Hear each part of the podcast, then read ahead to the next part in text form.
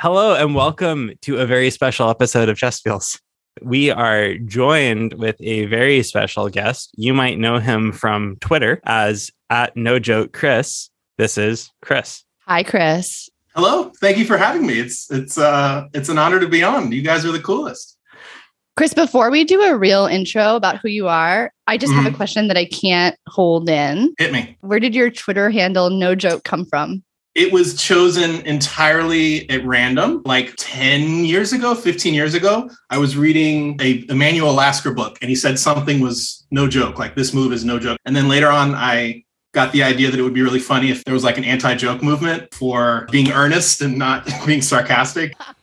and somehow you've ended up on this podcast. yeah. We're so yeah, and, sorry. and now I'm here. so for for listeners who haven't put it together yet, um, who are you and what chess projects might our listeners know you from? You probably know me from nowhere, but if you do know me, you probably know me from Lichess, which is my full time job. I'm a community organizer for Lichess, You may know me from Twitter. I deal with volunteers and I occasionally write a blog post and uh, go on podcasts, that sort of thing. Amazing. And just to like connect with people who aren't familiar with Lichess, so does that make you like more of the uh, Danny Rensch of Lichess or more of like a Chess Bay 94? it's a combination of the two roles. Um, hard, hard to say. I don't I don't know if those are the best comparisons, but you know, it's it's not bad. well, that was my one joke, but I am actually curious. So is that actually like the position name of a community organizer for Lichess? Because that's not even a role that I think of for most companies. Yeah, the community organizer phrase is sort of a, a wink to leftism. I think like Obama used to call himself a community organizer, maybe back when he was running. Um, we are hippies and anarchists, so we're very bad with titles. And I don't really have a title until I need to because someone asks and I realize that I should have a title. So yeah, that's my job. I answer emails and write blog posts and organize volunteers and you know anything else that comes along. Amazing. Well, we're going to talk about all sorts of things, but maybe it makes sense to start with one of the main topics going back to an early episode from last season on the theme of addiction.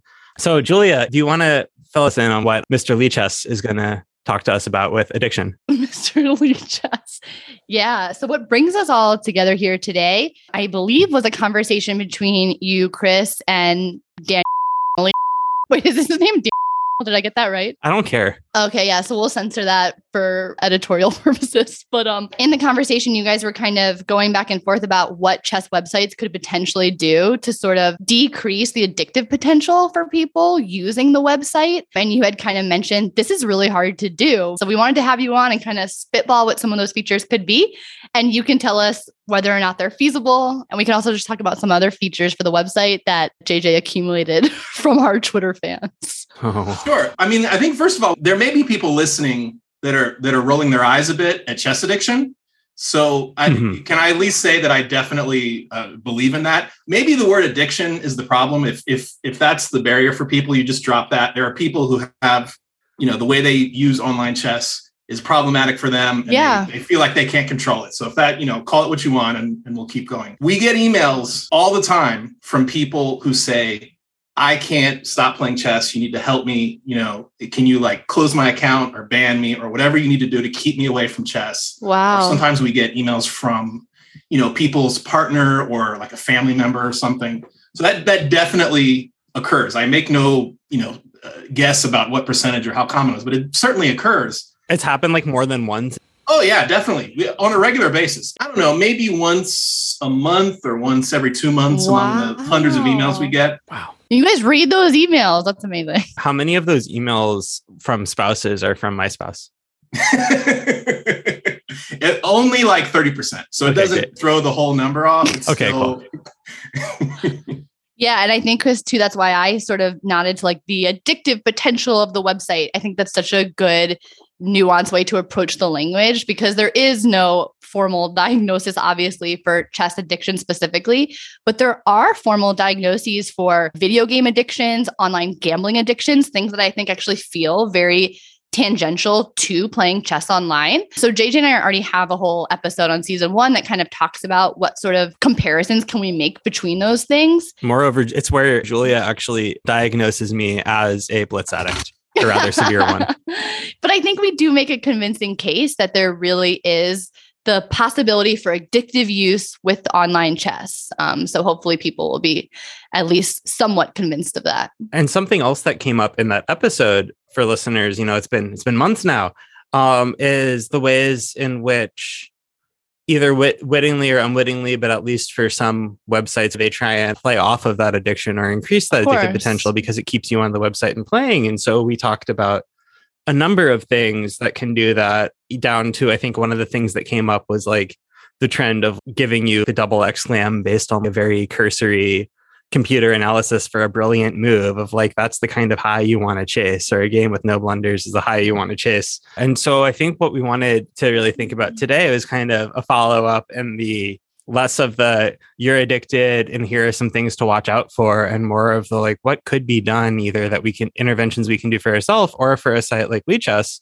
I think that Lichess has a really interesting place here because obviously you want people playing chess and obviously you want users on your site but my guess is that as a nonprofit, your bottom line is not as driven by like the number of users or hours or games the same way that it would be. Sure. It, and, and even if we were a business, I still think we would probably have an ethical duty to try to not hurt the people that are using our website. If we find out that there's some problem and we can solve it, I think you should try to solve it anyway. And Lichess certainly, you know, wants to help with that. It, it's a really tricky problem to solve because first of all, the people who send the emails and say close my account, I'm pretty sure that's not the solution. I don't think that works. I, it, it, you know, you, will make another account or you'll go play somewhere else. That's that's that's a little bit too easy. If it were that simple, you probably wouldn't have the problem. So, I, it, at the very least, I would like to have something better to say to the people that send the emails because yeah. I can close the account in a way that they can't open it. But I would also like to maybe send them some literature or some advice or something beyond like, you know, I can't help you, pal. Sorry. Definitely. And I I think one thing that's kind of nice about that, Chris, is that I don't think we need to reinvent the wheel or totally start from scratch here. I think that there have been some solutions with at least some modicum of success that have been designed for similar websites that all sort of lend themselves to potential addictive use. So things like gambling websites, certain types of games.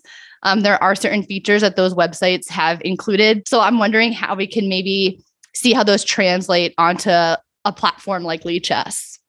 Yeah. It, so whatever we do, if we want a lot of people to use it, or we want the, the highest percentage of people that need it to use it, it needs to be in the sort of standard loop of a user. A lot of okay. stuff gets hidden in the settings. Less than 1% of users ever look at the settings. So you're you're 99% hiding it. So the right. normal you know loop for a user that's playing is they go to the homepage, they hit the button, they play a game, they hit another button, they play another game. It has to yeah. be somewhere in there if you right. want any significant number of people to use it.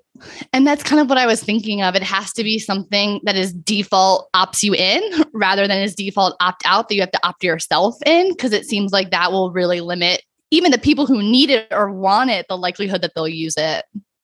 Yeah, yeah, I it, the thing that occurs to me is just maybe this is too simple but just if you've played for some very unusual amount of time, you get a little pop up like are you yeah. okay, pal? Everything all right over there?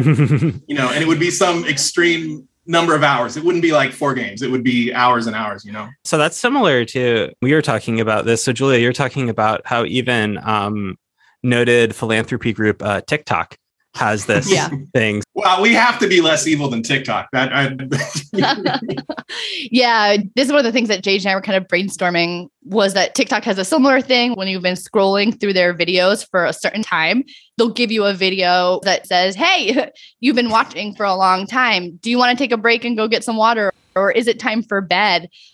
I wonder if there could be a feature like that that really does pop up on the website and sort of gives people the chance to pause and decide if they want to take that break. So we can say, sure, maybe a lot of people won't do it, but so much of kind of breaking that compulsive loop is giving yourself that pause and we really talk about that even in addiction treatment when people come in is giving yourself the time to make the cognitive choice rather than making the impulse automatic reaction, which is always going to continue to fuel the addictive behavior.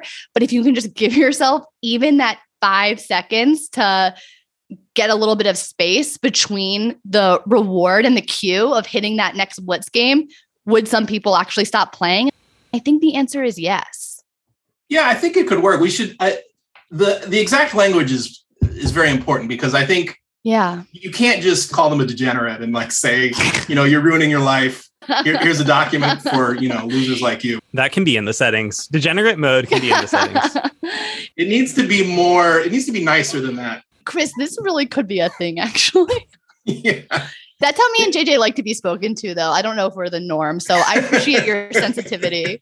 You just click the button that says good luck and it just sends a string of expletives. And yeah. I- I'm sure we can find something more diplomatic than that. Just say like you've been playing for a long time. Maybe you want to go get something to drink and, you know, The other feature I was thinking of, Chris, that kind of maybe preempts this could there be a feature on the website or on the app where people say, okay, I want to play 10 Blitz games, knowing that once I play those 10, I'll probably want to accept the new game on game 11. But could there be a feature where you say, okay, I'm going to play 10 Blitz games? And then it kind of shuts you out for even one minute, but gives you that pause, gives you that Yeah. time to Mhm. decide if you want to play that 11th game. So you're kind of getting in front of the compulsive behavior if you Yeah. are that person that is susceptible to hitting new game over and over again. Yeah, well, with any of this stuff, I need to talk with the devs to see if it's like technically possible. There could just be some some very basic reason, but something like we already have a system for people that uh, leave games without resigning, Mhm. and it doesn't Mm. ban you. It just you get a little you get a little uh, countdown, and it you know the first one is like ten minutes. It's very little amount of time. It just says, "Hey, FYI, you need to like resign your games. You can't just disappear."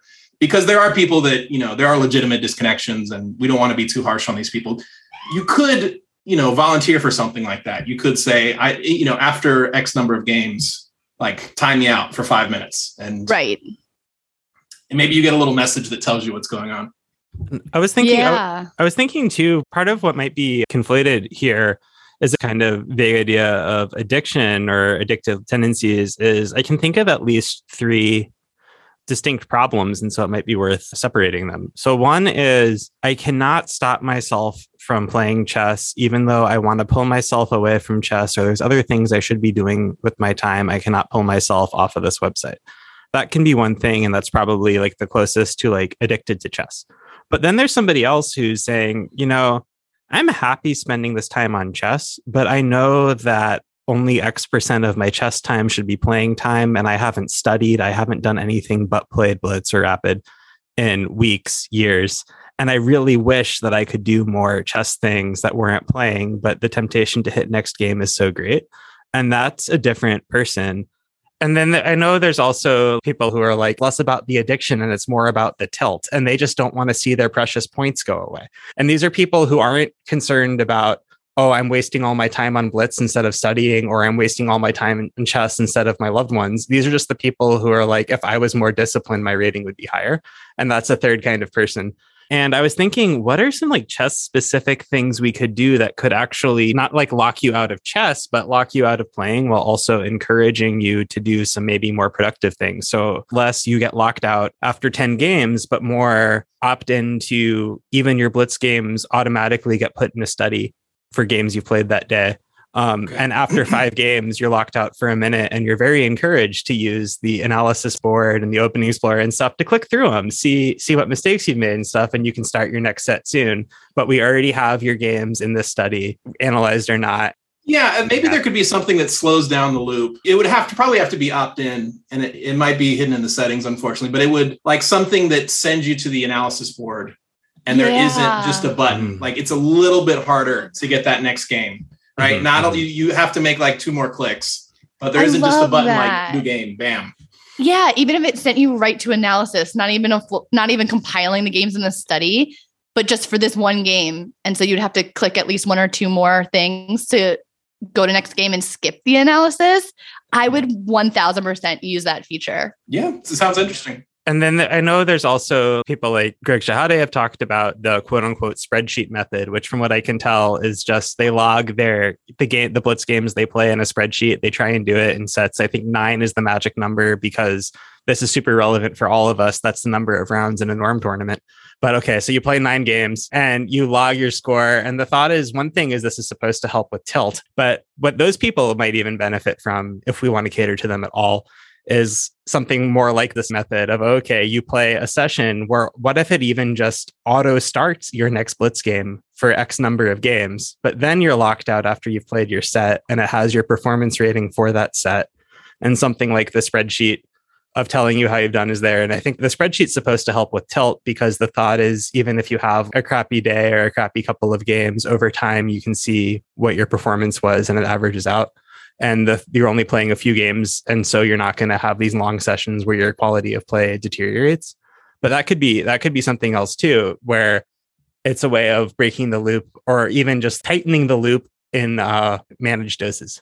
Yeah, I, one aspect of the sort of addictive behavior that I've noticed is is ratings. Like it has a big connection to the number yeah. going up and down. And a lot of these people that are like at rock bottom and writing us emails will say, you know, I'm 300 points below what my rating is. Like, and this is sort of the thing that set them off. Like, you know, please close my account. I never want to play chess again. So, I mean, first of all, you can just not look at ratings. There is a feature on Lichess that removes ratings, and it critically it removes them everywhere. It removes it from the other person. When you look at profiles, you don't see ratings; they're just gone forever. And personally, for me, I, I've found that I enjoy chess a lot more without looking at the number. I can just play the game, and it goes well or it goes poorly, and and you know who cares. This is a good time to remind listeners that you can purchase the "What's Your Rating" T-shirt in two different designs on the Chess Feels Podcast store. We're very pro anti rating here, Chris. So you're in good company. and I think people have loved the Zen mode on Lichess for a long time. And I did notice that chess.com tried to do something I think kind of similar. They, they have Zen mode, and we also have Zen mode, which is a separate feature. So removing ratings is hidden in the settings. And I would imagine that there are like seven people who even use it and it takes all the ratings off everywhere and that never changes you can't go anywhere and see a rating mm. if you are in zen mode while you are playing you don't see the rating and you also Got don't it. see any uh, you know extra stuff on the screen it's just the chessboard and the clock but once the game ends you, you absolutely see the rating and you see the number going up and down Got it. So I bet you a lot of people don't know that, Chris. I also even wonder, you know, you kind of mentioned having that hidden in settings might not be a good thing because only a few people will use it. But part of me just sort of feels like it is an option for the people who want it, which actually is maybe a smaller percentage of the users. So it might not be a bad thing, but how can we almost increase the awareness for people that this is an option for them? Um, so if you're getting a couple of emails every month about the topic, I wonder if there could almost be like a Lichess blog or an article about it that you can start sending people like, hey, here are the options for you, where you just compile mm. what those features already are. Yeah, I think that's a fantastic idea. We have all sorts of documentation already, and it's the sort of thing that you can yeah you can do very quickly. You just make a document that you know carefully says this is problematic chess use. You might try X Y Z to help yourself out. Yeah, I love that. Okay, very cool. I didn't even know you guys had that. Speak I swear, Lichess never misses. now that we're talking about all of these hidden features, this might be a lot to ask you to do off the top of your head, but can you give us two truths and a lie of three hidden features, but one of them's fake, and see if we can we can nail it? See, the problem is I'm going to try and be like funny and interesting because it's a podcast, and it's going to be really obvious. Like to like the punchline mm-hmm. will give it away. that sounds great. all right. Um, there is a Lichess feature for not allowing takebacks. There is a Lichess feature for automatically doing draw offers in certain situations. And there mm-hmm. is a Lichess feature that will cause capitalism to topple. I actually love that feature. I've been using that, but I think it's broken. Yeah, it's it's a bit buggy. We're working on it. We'll get there. There's no auto draw, but there is auto resign when you're down the queen. Nailed it. I just want to point out that Danny Rensch would never make that joke. Danny Rensch called us uh, anti-capitalist one time, and that made me very happy. That's hot. Yeah, I respect that. he he he thinks we're a lot cooler than we are. Here's a good fake feature: auto promote to knight. Oh, that would be a good one. People would turn it on in their friends' accounts, mm-hmm. and yeah, and they would write to us very angry about. Oh yeah, their, their non-voluntary knight. KJ has some brilliant ideas for uh fake features. Oh yeah, you should oh, definitely yeah, yeah. share your April Fool's idea. Okay, my April Fool's idea for Lichess is genuinely Lichess Premium, which is maybe at least just for casual games, but um patrons, so people who donate to the site can move their opponent's pieces. yeah, we should make this happen. Oh, first of all, you need you need tiers. This is you know basic oh, economics. Oh, yeah. price self price selection. You need you know mm-hmm. nine ninety nine for one, nineteen ninety nine. Ah! so on and so okay, forth. Okay, you guys are not as anti-capitalist as we thought. that was one of the suggestions we got from Twitter is that you should be able to buy pieces during your game. Like you can buy back a pawn to drop for a dollar or queen's nine dollars. I agree with that, but you can't decide where it goes. It has to go where it Mm. started. Mm, you can charge extra for that too. Because Yeah. otherwise, you pay a dollar for the pawn, but you just put it on the eighth rank, and here we go, baby. Yeah, I kind of agree. People would find ways to save money, and you don't want that. You want to like maximize profits. See, now we're talking. Oh my god! Wait, here you go. You can buy the piece, but then the squares are extra. It's like assigned seating where you can choose your own seat, but even the cheapest seat still costs something. We could I also love that. dynamically change the price of pieces so that you know the like you couldn't in the situation where the the pawn does the job, like the pawn would cost a lot more because you don't Mhm. get to skip out on paying full price. These are all great ideas. I, I love all this. Like a like a pass pawn. Suddenly, all the squares are surge pricing. yes, exactly. It's surge pricing. That's what it is. Search Perfect. price. JJ, what was what were some of the other really good or funny things from your Twitter thread? Oh, that other people came up with? Oh, well, a couple ripped off one of my ideas, and I'm sure I wasn't the first to even come up with, which was some sort of breathalyzer function, which could either be, you know, it limits your account or ability to play rated games when you're drinking, or it matches you up with other mm. people who are also drinking. Based on your blood alcohol content. And then I think other people were kind of running with it and saying, like, or maybe it's just like is more sensitive to tilt at certain hours of the day and we'll try and like limit your account or push you towards unrated play based on a low performance at nighttime in your time zone or something. And then there was someone who was saying, I only want to play other drunk people and I don't want to play children. Which I guess is hopefully redundant, but I did like that both distinctions were made. So those were those were really good suggestions. The best Mhm. suggestion was K Rolled 45 said that there should be chess with NFTs, and instead of playing to get rating points, you play to earn monkey pictures with an exclamation mark, which is how you can tell that they're serious.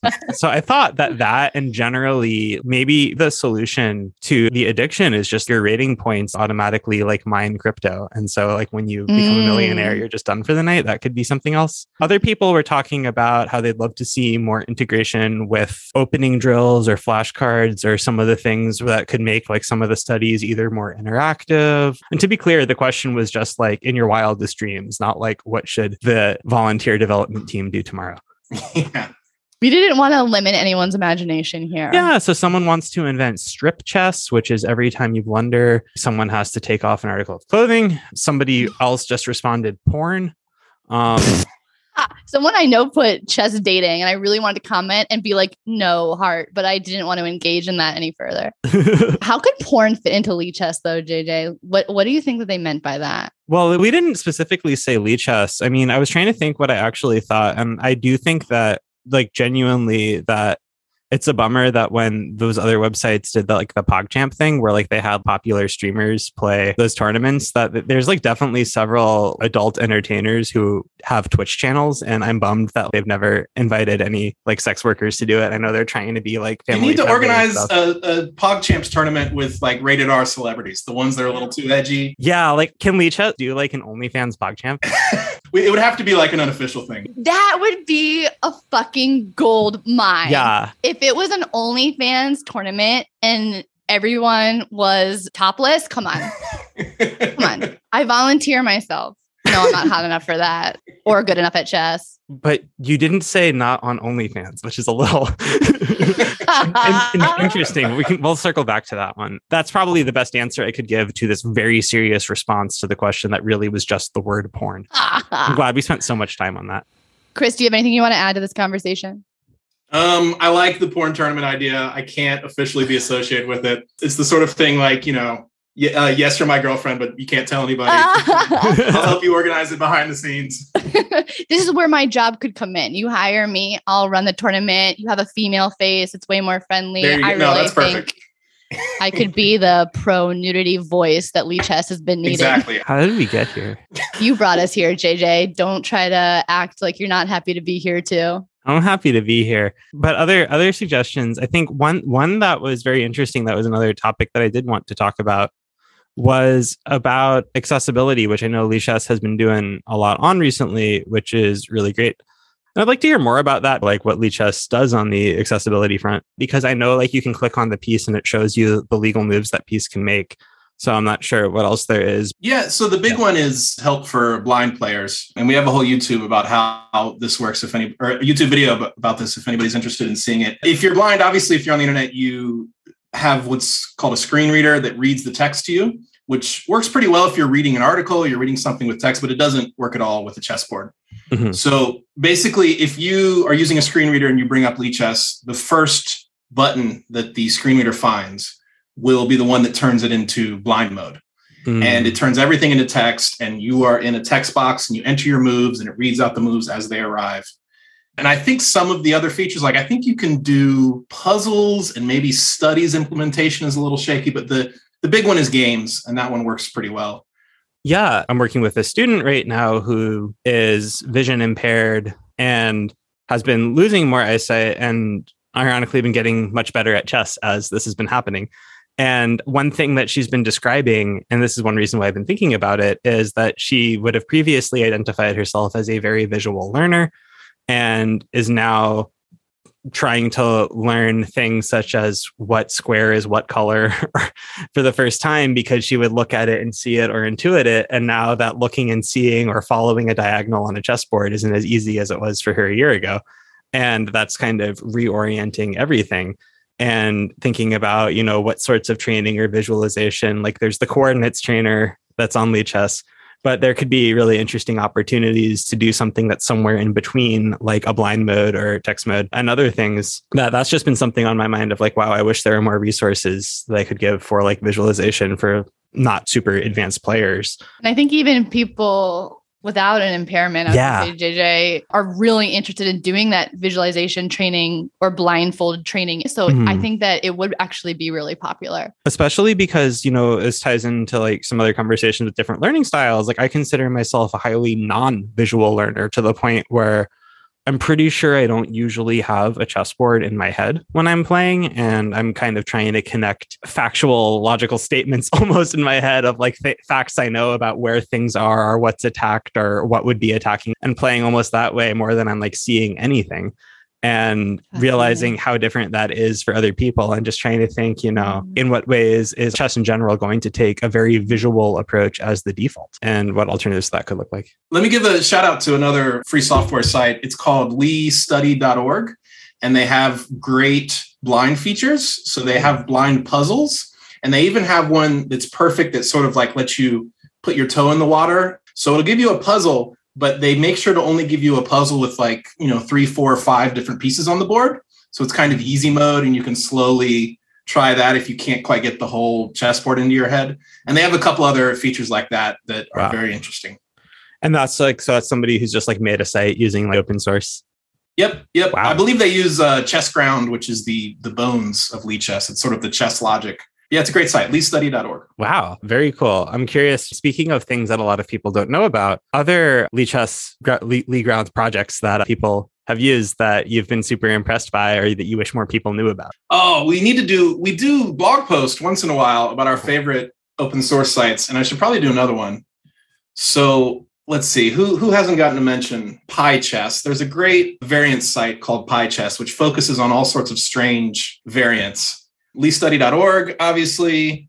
Today on the Lichess Twitter, I linked one that was called Featuretron or something. Yeah, it's basically all these little tools. Like there's one where it just shows you a chess position and you have to find the loose pieces. So it's just chess position and there's a countdown and you click on the loose pieces and then you do it again. And it's just sort of focused training in that way. I believe it's called Featuretron. Brilliant. Yeah. In fact, I think I just saw something Whoa. about this on Twitter. JJ or Chris, did you see that today? Where essentially they were saying you're doing all of these tactics, probably if you're trying to get better at chess, but so much of the problem is happening way before these three move tactics. And actually, beginners below 1400 or whatever are really just hanging pieces left and right. So you need to specifically mm. study how to find those loose pieces. And someone even mentioned, oh, Lichess actually has a specific feature for this where you can do tactics um, that specifically help you identify those pieces. But it sounds like there's some other options too. Yeah, you can. If it's specifically the loose pieces thing, then there are themes for Lichess puzzles, so you can just choose right. that theme for loose pieces or checkmates or whatever else. Uh, I'm sorry, it's called Chessatron. Chessatron. That I was looking at. Awesome. Yeah, that sounds really useful. I mean, I don't know where that take was, Julia, but like that sounds like a sort of like Nate Solon post Yeah, I think Nate did post it. And then Space Amy said, Oh, actually, uh, has a theme in their tactics for this. And I almost responded to it and was like, Lichess never fucking misses. But not everything that comes in my head gets tweeted out. So, but like something that I find myself saying to a lot of those students at the like under 12, under 1400 level is you should do puzzles. But what you should do every time you do one of those puzzles, whether it's by theme or not, is try and see like can you articulate like what the problems were that made this a puzzle? Like there is one loose piece and it got forked with the king. How was the king exposed? Was it not castled? Were the pawns in front of it moved? You want to be recognizing that the clue here is there is one hanging piece and a king versus the king is safe but if the king is safe usually one hanging piece isn't going to make you a puzzle. Two might. So even just being able to notice that and so I like the idea of just drilling the hanging pieces separate from the and now you can take right. them. And just say, okay, cool. The more sensitive you are to like, oh, I'm playing this position with three hanging pieces right now. I should do something about that before I get burned or before it's too late. Yeah, you could even play a game and have to, mm-hmm. like, on every move, find the loose pieces or find some other thing you're supposed to be paying attention to or you want to drill yourself on. Yeah. That would be so cool, yeah. Chris. What if there was a feature where in the you could turn it on so that in the middle of your game it says, hey, like click and highlight all the loose pieces. And it randomly makes you do that if you have loose pieces hanging.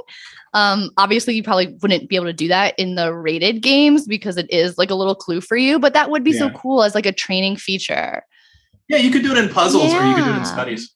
Even a yeah. study feature. Yeah, I was thinking, you know, like if you have the computer annotated game and you get one of those famed double question marks, instead of just like repeat the move or something or just make a note or see it, just to be like, okay, now we're going to go for the past X moves before the double question mark and go back yeah. and highlight your hanging pieces. Some of these can be, you know, exercises from a coach, but I love the idea that different sorts of sites can be built out with this. For listeners who don't know how to get into the Lichess ecosystem, say you have an idea, but you're not a coder, or maybe you are a coder, but you want to know what projects are out there being built or you want to make a suggestion or something how do people well there's lots of might... chess software that you can use so you won't be starting from scratch no matter what you know sort of chess project you want to come to you want to build. The the big one is chessground which gives you a chessboard and the pieces will move like chess pieces and you can take turns and most chessy projects you know sort of need to start there. We try to maintain a list of websites that come from that software and it is lichess.org slash page slash extend but it's hard to maintain it very well to be honest because these little sites these hobby sites i mean the big problem is they they can't promote themselves and we do what we can to help with that but there's are just so many cool little sites that you know nobody knows about and they even sometimes do things that people pay for on other sites and it's free on this site but just you know it's just made by somebody in their free time and they don't quite have the like social media muscle to bring it into the the chess consciousness. And we don't have that muscle either, but I volunteer JJ and myself to start tweeting these things out. If we can link to that in the show notes, but also Chris just give us that link. I know JJ and I maybe even we're promoting this episode would love to really share those and at least bring them into the social consciousness a little bit. Yeah. And also, if anyone has a Lichess hobby site that they want promoted, slide into Julia's DMs, which are conveniently located on my DMs, twitter.com slash chess. Exactly. Chris, this is awesome. This we is definitely did cool. not know about any of this. Yeah. I'm glad to help bring a little attention to it. One thing I've seen people say, Chris, online a lot is Lichess's functionality is by far the best. The only thing that I have the slightest, tiniest qualm with, which I've actually tweeted about, is almost the aesthetics. So the color options for the board on Lichess are diplomatically fucking disgusting. and an idea that I have, a pitch, is that you should let me design mm, several okay. new color schemes. Who can I talk to? Do you mean specifically the board? Right? Yeah. Okay. Yeah. Yeah, the board. you mean yeah, the board yeah. or like the whole website? The whole website. the whole the whole website could be a problem, but we can certainly talk about boards. It's pretty easy to. I mean, a board is just an image file, so if you have a pretty one, you can just submit it. And it's interesting. It's something that comes up a lot, and of course, you're not the first person to say that about like the interface.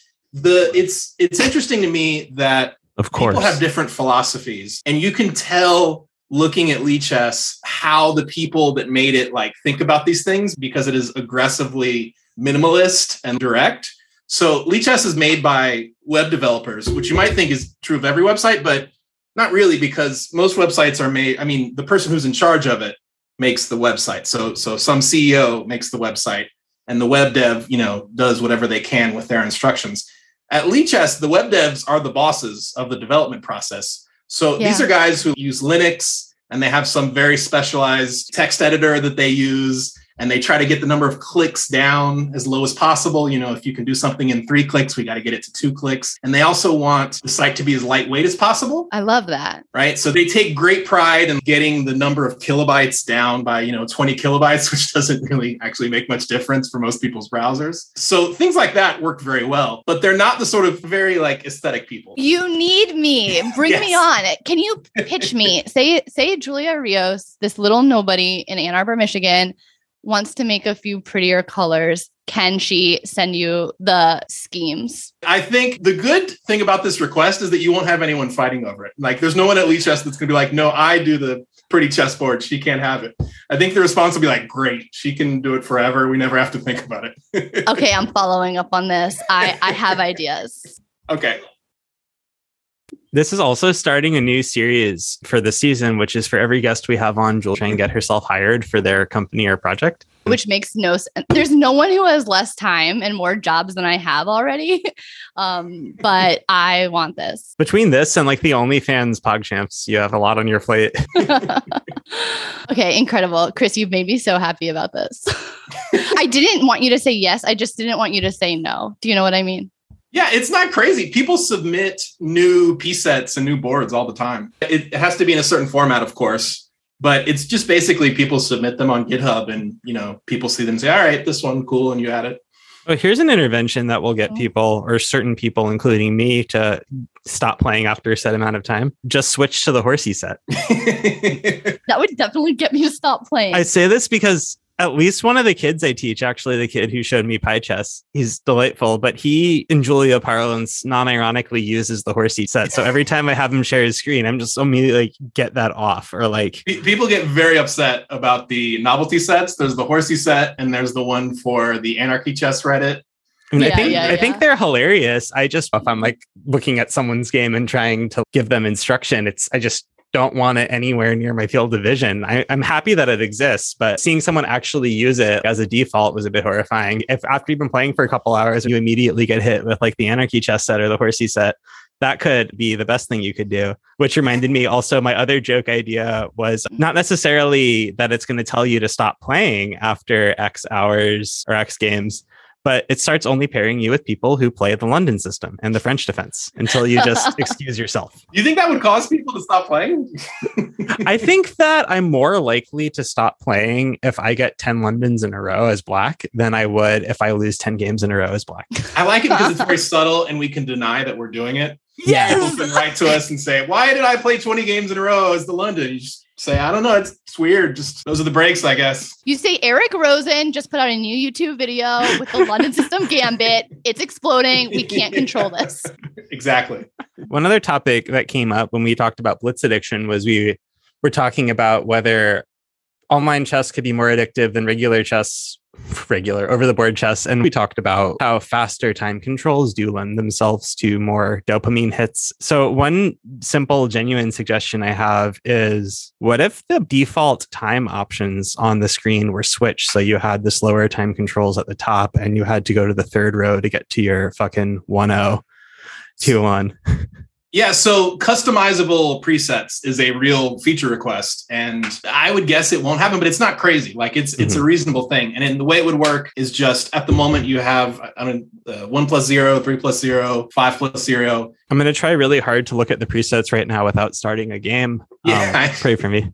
I don't want to trigger you there. I'm sorry. So the top row is 1021 and 30 which isn't yeah. chess. And then the next row is 3 2 5 0 5 3, which is barely chess. And then 10 0 10 5 15 10. And the fourth row is 30 0 30 20 and custom. So you're going pretty far down the website or down the screen, that is, until you're getting towards like the 30 minute games or even like a 10 0 or 10 5, which for a lot of people who picked up chess during the pandemic kind of think of as slow or average length. Well, so the the feature where you maybe choose which ones are at the top or the which ones are more, more prominent is a lot more reasonable because the reason for the presets is to make the player pools as big as possible right because the more Mhm. people are playing the less you wait we don't want you to wait around you know any longer than you have to to play the game theoretically if you could just seek any you know amount of time you wanted you'd have somebody seeking a 5-2 and somebody seeking a 5-1 and they could just be playing each other and neither one of Mhm. them cares that much about how much increment there is so you need to kind of put them into lanes so they'll find each other Totally. But I guess my question is like, why are the top things the easiest ones to click, the fastest time controls,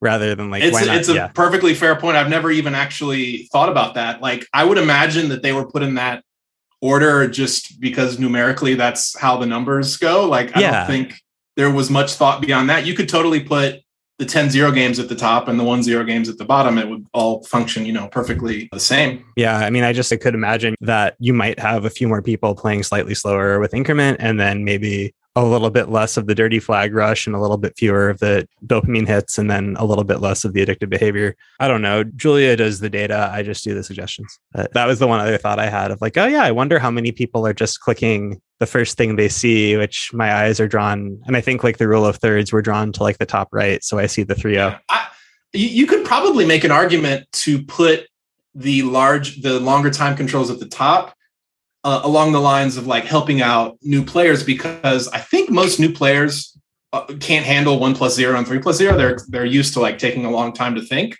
Mhm. and so you would put the ones that the new players want at the top, so they find it easier. And the people who are more experienced don't need your help; they know exactly where what they want is. I need Yeah. that sweet, sweet one oh. Yeah, I like that, JJ. I mean, I was just thinking about this also from the context, not necessarily of just what's in the top row, but just what even is thought of as default. And I definitely have worked with a lot of people who think that a 10 is just like a standard length for a chess game. And I remember once I was non consensually watching Chessbrah at a friend's apartment and he put it on. You mean an ex friend? Yes, actually.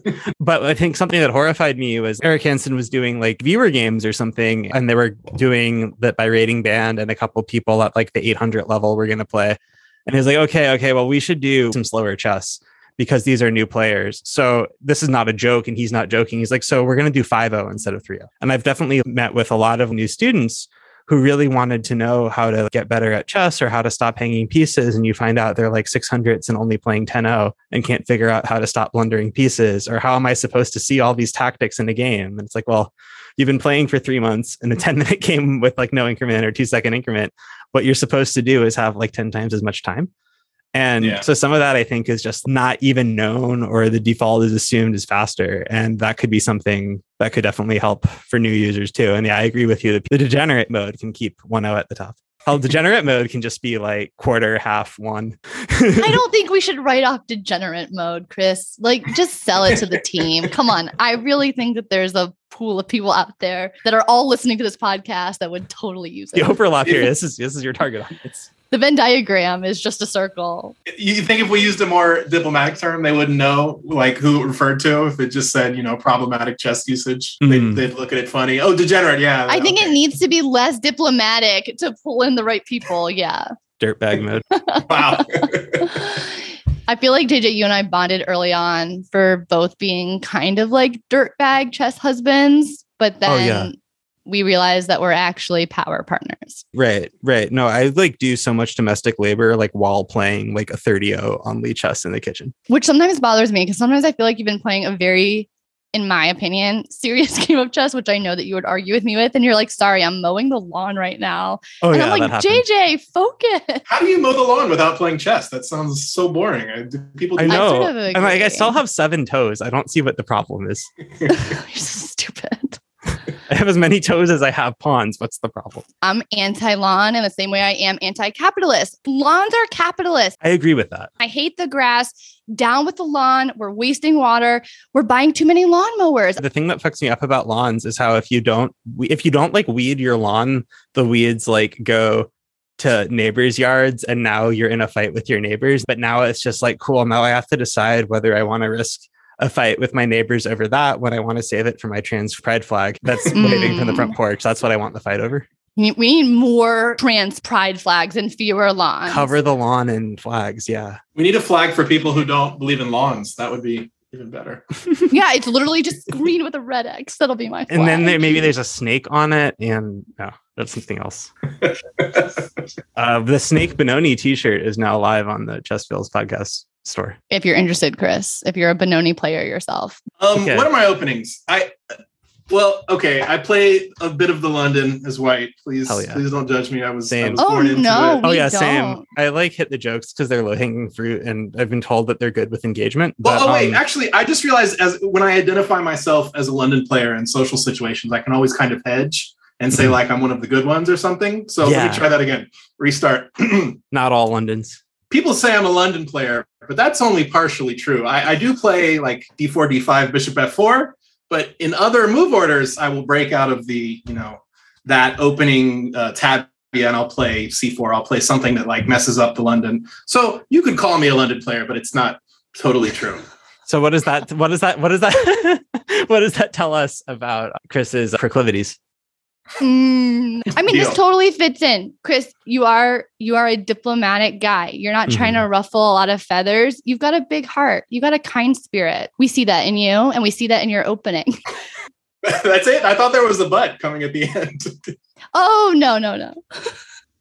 Well, JJ's gonna do the butt. No. I'm, I actually wasn't going to do the butt. Um, I didn't. you don't was, you don't want to do the butt. I was going to say, or at least not with one T, but then I would stop myself. no, so it It's sounds like- like you're somebody who is very, you know, considerate and attentive to what the other side is doing and what their needs are. And Mhm, you can mhm. be a bit generous, and you're also making a point to not just get very rote and formulaic and do the same things over and over again. But you're not a freak on the chessboard. Yeah, but but certainly not as vanilla as you know. You see one London and you think that it's just vanilla, but no, it's not. It's not that at all. That's why. That's why I'm- yeah, you come in and maybe you are a little vanilla in the beginning. You're not trying to really rock the boat. Mm-hmm. but you're getting to know the person. Yeah, But then Yeah. once you feel comfortable, you're going to bring in some new ideas. and it's going to be very responsive to the other person. My black repertoire is a lot more exciting. I should have led with that. Oh hell yeah. yeah, yeah, yeah. I play the Alekhine and the Queen's Gambit declined against D4, and so that, that that's more exciting stuff. So I, maybe I moonlight as an exciting person. Wait, if you think the Queen's Gambit decline is exciting, that actually let me retake re- take back what I said about vanilla. I know. I was literally just about to say this. that might be the most vanilla statement I've ever heard. But I love this. This is so unabashedly vanilla, Chris. Like you're comfortable in your own skin. You're not trying to peacock. You're like, this is the flavor that I like. Let me live. And I feel like it's exciting. So I'm having a good time. We're all having a good time. Yeah, that's that's what I'm going for. Exactly. There you go. Amazing. I'm, we're gonna have to do this with every guest this season. Yeah, we should do this with every guest for the rest of our lives. This is the best part of the show. Oh, I meant every conversation for the rest of my life. Amazing. Chris, what do you wish we had asked you that we maybe Hmm. potentially did not ask you today? I don't know. I guess we could have talked more about like when you have problematic chess usage. There's sort of like a gambling effect where you Yeah. you, you get like below the amount of money you had and you're like 100 down and 200 down and you get Mhm. more and more upset which makes you play worse which makes you like the only way i can get back is to win chess games and get back on top of it and the rating system itself i think we can do it better The- i have a very Mm. old idea for a different rating system that will never ever ever happen because chess players are it. too locked into elo and too locked into the number going up Uh, well, but didn't you hear that uh, Lichess ratings are already inflated? yes well we're doing our part to make them meaningless right we're to muddy the waters Okay, continue. in a game like StarCraft, they use ELO. So it's fundamentally the same system, but they don't show you the number. They have leagues. So they have, I don't know, it's like Wood League and Gold League and Bronze League and, you know, a Platinum League, whatever the top one is. And your rating qualifies you for those leagues, but you never see the number. So you do Ah. have the achievements, but you the, the game to game up and down is is not your business. You never see it. So you, you're just love it. playing and you get a new game and you get a new game and then suddenly, oh, congratulations, you're in bronze league now. Yay, I did it. So you get to have sort of the accomplishment. You get to have to like work towards something and then achieve it, but you don't get caught up in the one game to the other plus seven, plus six, you know, specific numbers. Oh, that's fucking sick. I love that, Chris. That's actually a really, really good idea. I'm Yeah. sad that you feel that that is not in the cards. Chess players would it. revolt. They would send like death squads after me. They the rating is too important. You can't you can't hide it from me. That's true. It's true. And kind of like we've mentioned, I don't think everyone needs these sort of features that help limit that sort of compulsive or uncontrollable use. I don't think everyone struggles with this, at least not to the same extent as the people who are sending you emails saying, this is actually having some really maladaptive, detrimental impacts on me and my life. And please help me and delete my account. So I can see why we wouldn't want to make this a website wide feature, but I think it's a brilliant idea. Yeah, sure. JJ, what are you thinking? Because you look like you mm-hmm. have a mm-hmm. thing to say. Oh, I think that it should be implemented for everyone, just like fascistly across the board. I mean, well, actually, I'm conflicted. Before the online chess boom during the pandemic, I would have said this should be implemented for everybody across the board because online ratings are meaningless. Yeah. Not not because they don't really line up to over the board ratings at all. And most people who care about ratings are playing tournament chess to some degree but seeing that you've genuinely gone up a league, which might take hundreds of games or hundreds of wins to do, is actually a better indicator of progress than most online rating numbers would be. But now that you have so many people who haven't or don't have a whole lot of interest in or accessibility to over the board chess, but I've gotten pretty fucking good at chess over the past couple of years. Like those ratings have become more important metrics than they were to the average serious chess player, I think. And taking that away from them might I don't care about the revolt or not because I don't work for Lichess, unlike the two of you. Now I might be like, yeah, okay, for my students who like have like Lichess ratings that are like 18, 1900 who never played an over the board and only started playing two years ago. Yeah, I do want them to have some sort of number. And their if their number is their Lichess number, that's sick as hell. But before I got there, I was thinking, no, actually, I think online ratings are bad, actually. And you see people obsessing over how, well, I've gained 50 rating points in my 10 0 pool. So I have gotten better, even though my over the board hasn't gone up. And just like, I would love to see that go away. Yeah. We did something similar with um, followers. You don't see the number of followers on your profile anymore mm. on Lichess. And the, the idea is very much to try to short circuit the the dopamine hit and the people like striving to get more followers. And so you can't like look at someone's profile and see how important they are, how seriously you should take them. That's cool. I can't believe people want more followers. Whenever anyone follows me on Lichess, I like get anxiety. I'm like, please don't do that. Oh man, people kill themselves for it. it it's crazy. I use actually I'll probably edit this out. Um, I like use Zen mode when I play on main just because I hate when people who aren't Julia watch my games and like there's a number of people between students or people I don't know who will just like show up and lurk and it just like yeah. it feels exactly like you're like playing chess to not think about the world at large and then the world at large is suddenly standing over your shoulder watching your game at the tournament and chewing gum yeah. and it's the worst thing ever um, i didn't know that this was a thing but yeah i would sometimes be watching jj play and yesterday jj was playing a game and there were 23 people watching well that was that was on Lichess tv which is like a little different um, oh, I think, how is I think, that different? Well, because it's like these are just people who are like watching whatever, like the highest rated classical. It, it picks game. the highest rated game and it shows it on that page, so you instantly get a bunch of viewers. So oh. that bothers me less because the fact that 23 people are just watching whatever the highest rated classical game on Lichess is doesn't bother me at all. It's when the people who are showing up because they want to watch my game, but like yeah, I don't know them. Know yeah, but but I don't but I don't know them that well.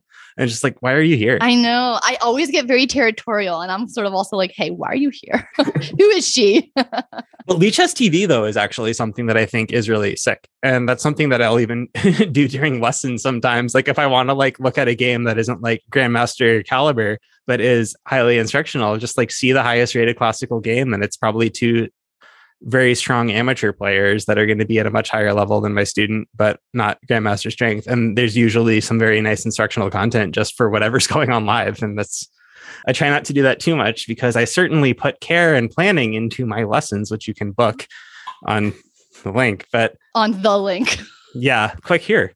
Um, what's the problem? Uh, hyperlink. Um, okay, well, I've really yeah. outed myself for not knowing what Lichess TV totally is. I just watch Kill TV. Yeah, they have they have 23 viewers at any given time. How are you not one of them? All right, Chris. Well, this was an absolute delight. Is there anything else that you can think of that you want to add before we stop recording? I'm good. I think uh, I think we covered a lot of stuff. Yeah, I'm fine. Yeah, this was this was really fun. I guess I'm going to smash that button. But as always, if you are interested in this website, you can join Lichess at lichess.org. Um, you can follow my games. My main account is at jjsimmmm. And Chris, are, you are just no joke on Lichess. Yeah, that's okay. right. Okay, excellent. One, one. Yeah. As always, thank you for letting us take you into this deep, dark forest. Where two plus two equals five, and the path leading out is only wide enough for listeners like you. Intro and outro music provided by JPEG Mafia. We would be truly touched if you subscribe and leave us a glowing review. And tell all of your friends. Yeah, all of them. And every week, we'll be gifting one lucky subscriber who leaves a five star review a lifetime premium diamond membership Yeah. to lichess.org. Unlocking all of their features, Even that? Especially that. And don't forget to follow us on Twitter at ChessFeelsPod. Oh, and if you didn't like what you heard, do not hesitate to message any feedback No matter how critical or scathing. directly to Mr. Dodgy, our social media manager, even though he doesn't know it, at Chess Problem. One. Yeah.